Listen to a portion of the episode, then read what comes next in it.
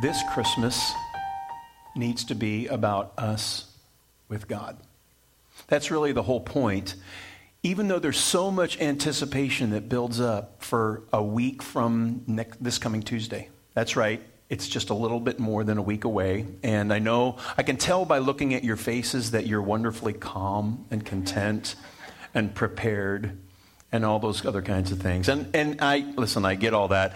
I, I, do know that um, you uh, advanced yourselves in your preparation for Christmas because of what you did back there. I, I, some of you can't see, but that is just that's the best thing. In that corner back there, when I when I turned came around just a few minutes ago, and I and I saw all the stuff in the corner around the tree there, I'm just I'm just so thankful for you guys. I really really am, because what you did what you did is you said Christmas is not just happening in my house. Christmas is not just happening on Sunday morning. Christmas is going to happen through us for someone or someone's that we don't even know. And that's the, that's the point.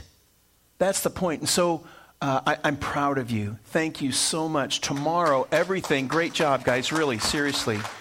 Tomorrow, Sarah and John and I are going to pack John's van with all those things around the tree, and we're going to take them up to the Meridian House, and we're going to deliver them. And uh, they're, uh, they're just already looking forward to it. Already looking forward to it. Just to show you how adaptable you guys are, uh, we didn't necessarily let you know what happened about two weeks ago. Two weeks ago, one of the residents uh, uh, left, and another one came in. We're going to make sure the gifts get to that person that left. And also, we already got gifts from the new guy that came in uh, because that's what it's about. It's about adapting, it's about uh, doing the best that we can because sometimes those items on the list come in and you didn't think about it, you didn't remember it, but you adapt and you make that last minute run to the store. You, you get online and you check and see if Amazon can deliver, you know, in time. You do all of that. And even then, sometimes we still panic. And I guess that's okay because this isn't our first Christmas rodeo, is it? We've been there, we've done that. Uh, and everything that we put on the list doesn't necessarily show up. Because after all the Christmases most of us have been through, we know that there's no such thing as a perfect Christmas. Not at least if we're involved. And we've learned after a while that we can be disappointed on Christmas. And, and one of the reasons that we're disappointed is because we know that we had things on our list and they weren't there. And also, there are things that people have put on their list that we're in charge of. And when we go to facilitate the, uh, uh the, the execution of getting those items on the list, sometimes those things aren't really realistic. There's too much, or too expensive or just out of the bounds of possibility. We have really good memories, but even sometimes our memories of Christmas are just a little bit less than wonderful, than the postcard, than the Christmas card, than Bing Crosby's version of I'm Dreaming. That kind of a thing. It's the way that we view Christmas sometimes. Always good, but not necessarily perfect. And part of the reason is because, let's face it, we're stained.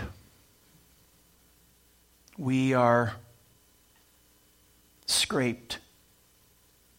We have scars. And we tend to view God the same way that sometimes we view Santa. He's nice and he's kind and he's sweet, but he can't get everywhere. He's only got so much time to get to each home. And after a while, some things just can't be done. And we view God the same way. Not all the time, but sometimes we do. He can't, uh, Santa can't do everything, and we tend to have the same thing with God, like I said. And that also goes for our prayers and our Christmas wish for peace. peace Real peace seems like something, something that Buddy the Elf conjured up. And peace on earth and goodwill to men uh, has to do, uh, in, in some ways, a whole lot more with Scrooge and those kinds of Christmas tales than it ever has any basis in reality. If you're looking for peace, just walk out the room and take a left and go to the first room on the right where all the toddlers are. We smile, but our laughter is somewhat hesitant, isn't it? That's funny, Shan, I'm not going. I just got out of there. we think this way because of our own understandings and the way that we have memories, most of them good, some of them not. We're stained and we're cynical. We say it's realistic. But peace on earth is not always brought about just because the song says that there's supposed to be peace on earth. I heard the bells on Christmas Day, their old familiar carols play. Wild and sweet, the words repeat of peace on earth and goodwill to men. The author of that song writes another two or three verses, but then suddenly the dream is completely and totally torn apart by the war that was going on during the author's time, and that was the American Civil War. And the burden of the horror that was happening caused him to write this. and in despair, I bowed my head. There is no peace on earth, I said. For hate is strong and mocks the song of peace on earth and goodwill to men. It's that heartbreaking moment when you realize that what you were dreaming for is no longer possible. And it doesn't necessarily take a national calamity for that to happen to you or to me. Uh, there, there can be peace in the world, but not necessarily peace in your home. There can be peace uh, in town, but not necessarily peace in your heart or in your mind. it's when you're just about to fall asleep and the baby starts crying again. It's when you have two payments left on the car and then someone rear ends you. It's when you tell God you're sorry for getting angry over and over again and you make yourself a promise and God a promise that you're not going to do it. And as soon as you're done praying and saying amen, you get a text from that one person that you just don't want to deal with anymore. No peace. It's when you haven't failed miserably for years. But you bump into the one person that remember what happened years ago, and the only thing they're talking about is what happened years ago. It's when you thought you had control, and then you fail miserably. It's when things can't get worse, and they do. For as much as we want peace, real peace, complete peace, total peace, we believe it's not possible because of our cynicism and our experience and our background and our understandings. It's great on the Christmas card, but it just doesn't seem to want to meet out in real life. Peace is not simply the absence of war, as if war itself only takes place when two armies are battling. Peace is not simply a quiet house where no one is arguing. Peace is not when all the bills are paid or when everyone agrees politically. So, if we know this to be true, then what in the world was the angel talking about? What, what did he mean when he greeted the shepherds and said, uh, Glory to God in the highest heaven and on earth, peace to those on whom his favor rests.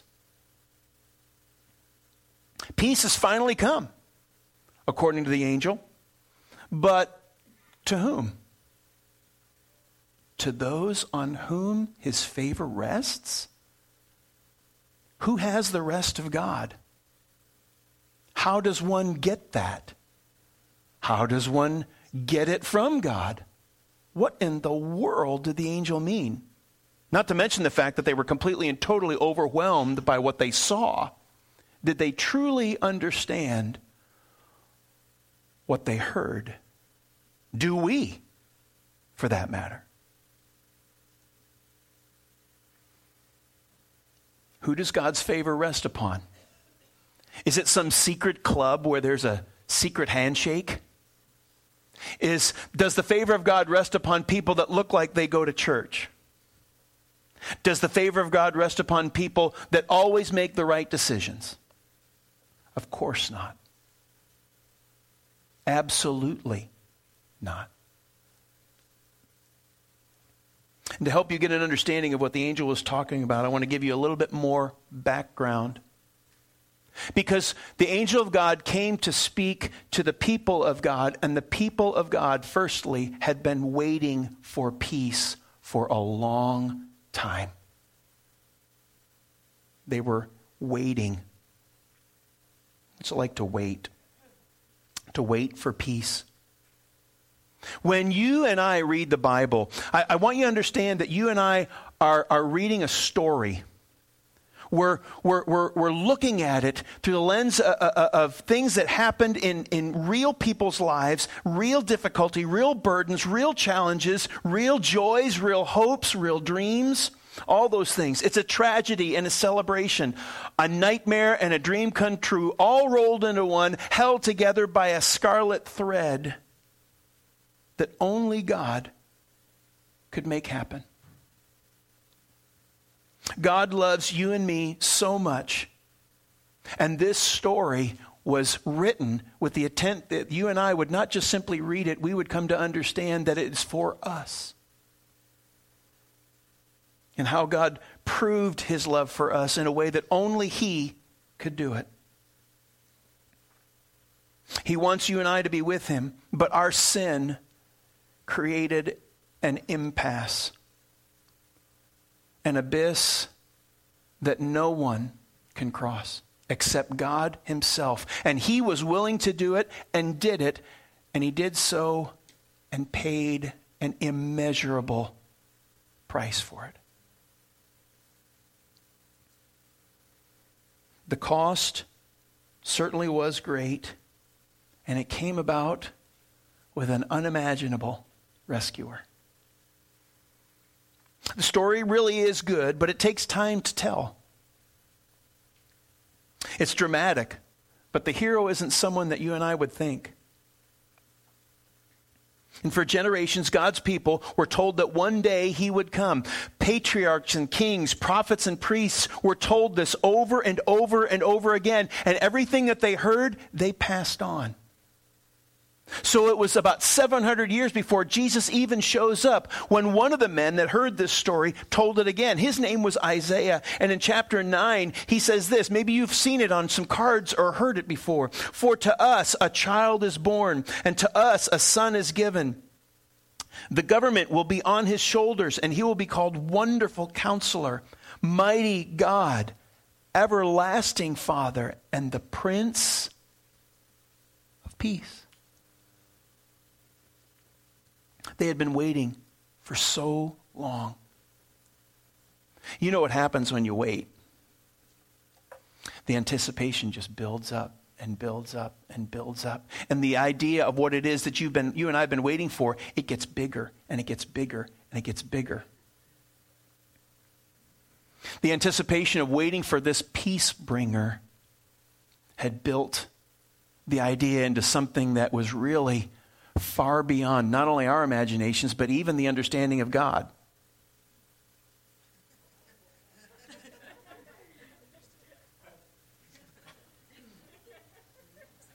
That's okay.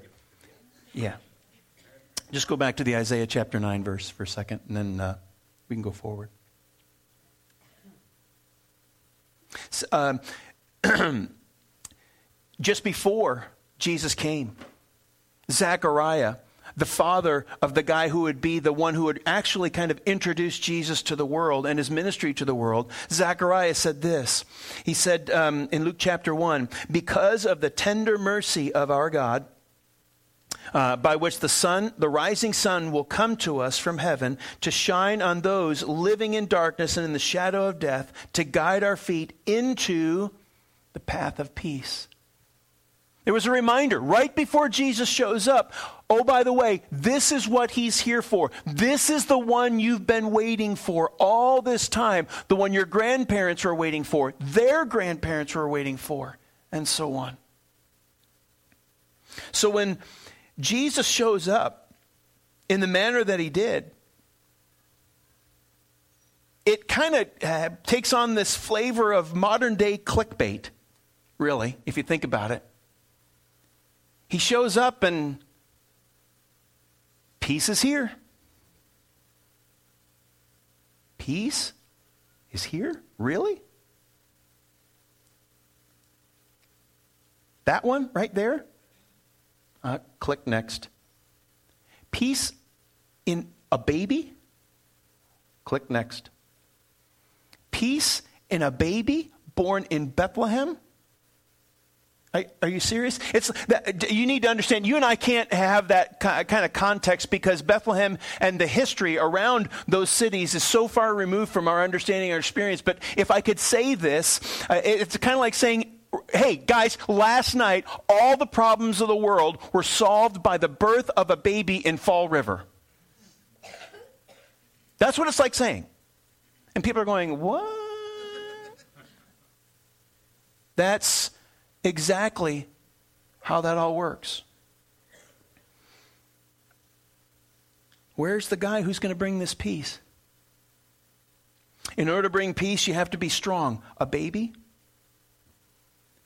In order to bring peace, you have to be stronger. Like I said, we have preconceived understandings of how peace is brought about and how it's maintained. And even before that, what real peace really is. Much of it involves righting wrongs and getting justice. And most of the time, when we say justice, we don't mean justice, we mean vengeance. Really.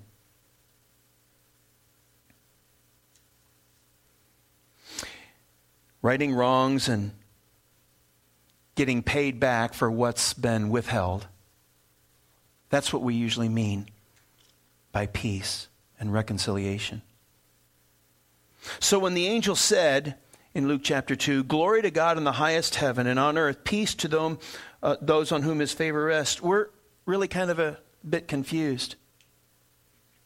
Because what showed up isn't what we were expecting. Oh, yeah, Shan, I get that, but what do you think we were expecting? Well, I wrote it down this way. We were looking for Luke Skywalker to team up with Captain Kirk to blow up the Death Star and give us uh, some rescue from the Grinch and the Democrats and Republicans and romaine lettuce and Christmas carols. I mean, that's the perspective that we have. It shows it's so short-sighted. It's so temporal. It really doesn't have weight or meaning or power. And God knew that.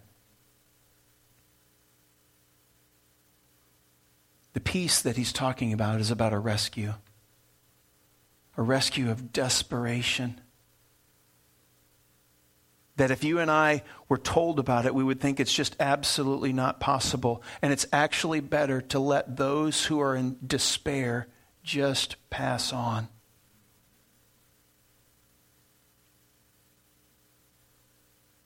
We never thought that we would need to be rescued from our sin. Not us.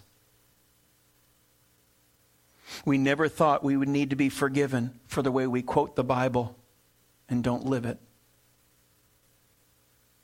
We never thought that we would need to be rescued from the way that we worship God but don't obey Him.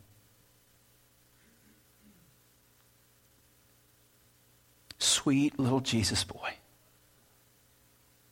We just didn't know it was you. You who had come from God to us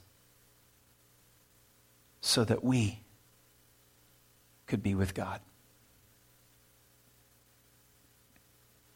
Jesus in John chapter 16 said this I have told you these things so that in me you may have peace. In this world you will have trouble. But take heart, I've overcome the world. Now, did you pick up on what Jesus said? He said, In me. In me. That means it's about our relationship with Him and His relationship with God so that we can have a relationship with God. That's the peace. That's what getting Christmas right really means. It means about attaining that peace that we can't attain, but God can. It's about getting that peace that God always wants to give to us, and all we need to do is say yes. Yes.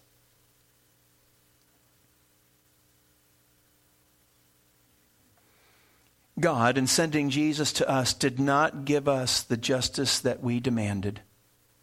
And thankfully so, because had God given us the justice that we demanded, we would have been crushed. Crushed by our own desire for vengeance, for payment, demands for what's been withheld.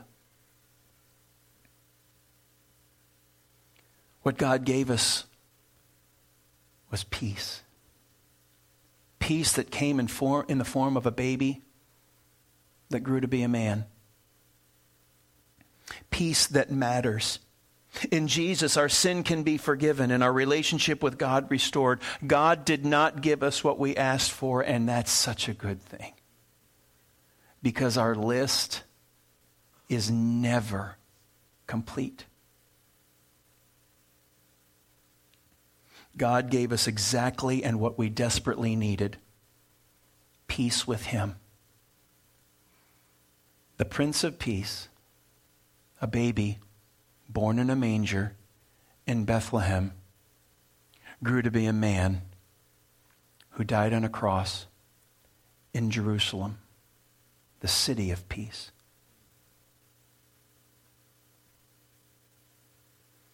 Peace with God is the foundation of any and every other aspect of peace that you and I could possibly want or know. It starts with Him. It starts with how we know Him and how we understand Him. And even though I recognize that doing that is a lifelong pursuit and we'll never completely and totally understand all of that, we can understand more and we can grow closer, closer than we were yesterday, than we were last year. We can do that. There are things sometimes that we hold on to, uh, ang- uh, conversations and, and deeds that have anger and frustration alongside them, and we can let those things go. Because God, in His desire for us to have peace with Him, let a lot of our stuff go through what Jesus did on the cross. That's the whole point. Romans chapter 5 expresses that same thought this way. Therefore, since we've been justified through faith, we have peace with God through our Lord Jesus Christ, through whom we've gained access by faith into this grace in which we now stand. This is not a churchy version of bait and switch. What I'm not saying is that you acknowledge who Jesus is in your life and you get the peace of God and then everything's going to be rosy and smell good and be wonderful. That's not what I'm talking about. Jesus himself said that. In this world, you're going to have trouble.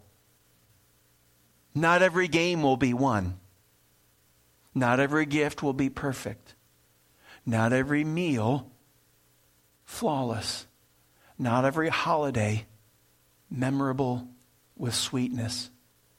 It doesn't work like that. We know that. We've, this is not our first Christmas rodeo, but that's why we still celebrate. Not in the hopes that everything will be good this time, not with the desire that everything will finally be perfect this time, but in the, in the memory that God gave us what we didn't need or what we didn't want, but instead gave us exactly what we needed. And that's the opportunity through Jesus to have peace with Him. Now, I know that this peace is a challenge and it's something that we will struggle with for the rest of our lives. But let me give you just a couple of different things that I think we can do every single day, not just during this holiday, but every day to make a difference, to have that peace.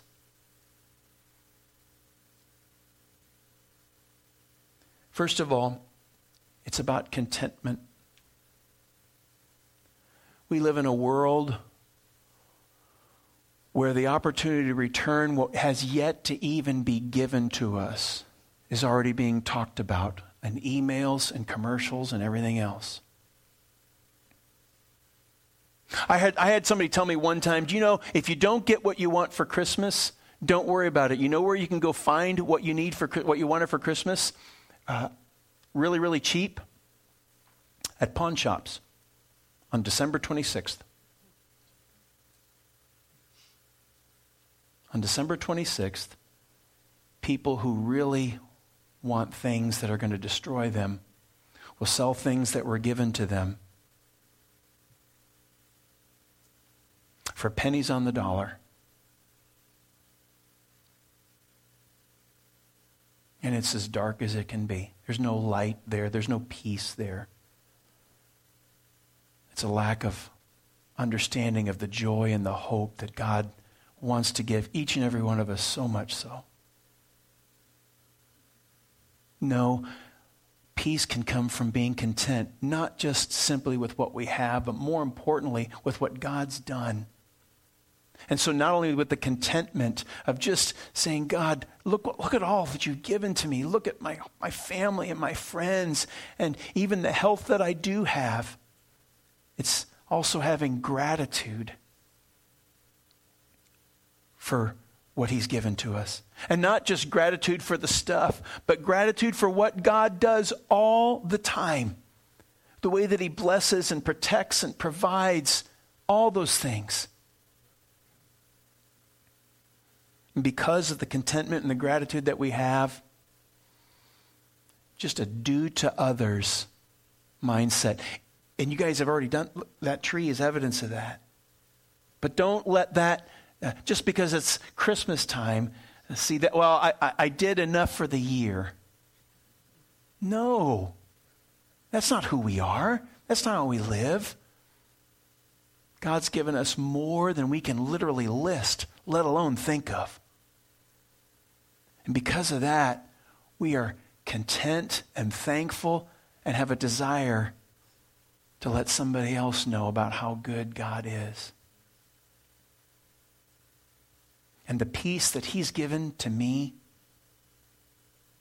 most of the time I don't understand it,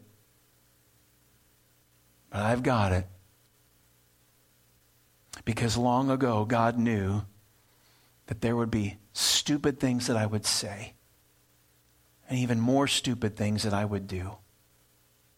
And every once in a while, someone who's not so kind and not so good whispers them into the back of my mind, and I say, Yeah, that's okay. You keep whispering because I'm not listening because what God has done for me through Christ covers all of that stuff. The last verse of the song goes like this Then pealed the bells more loud and deep God is not dead, nor does he sleep.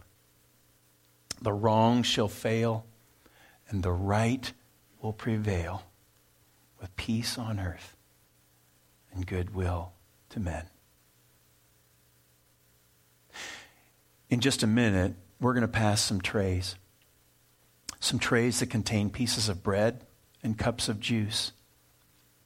We do this every Sunday. And, and one of the reasons we do that is to remember the peace that God brings. It was not something that we came up with, it was not something I think we would ever even think about. But God, knowing that we would need to be reminded of the peace that we have with Him, the peace that He provided for us, uh, gave us a means to remember the peace that comes through Jesus. And so, what we remember is the way that peace was brought about the sacrifice of Jesus on the cross in paying the price for my sin and for yours, we remember every Sunday. It, it, it's done so with a small piece of bread that represents the body of Jesus and a small cup of juice that re- represents the blood of Jesus. And we do this weekly, not because it's some kind of a ritual, not because we have um, uh, some sadistic command, but because Jesus said, when you do this, do this to remember me.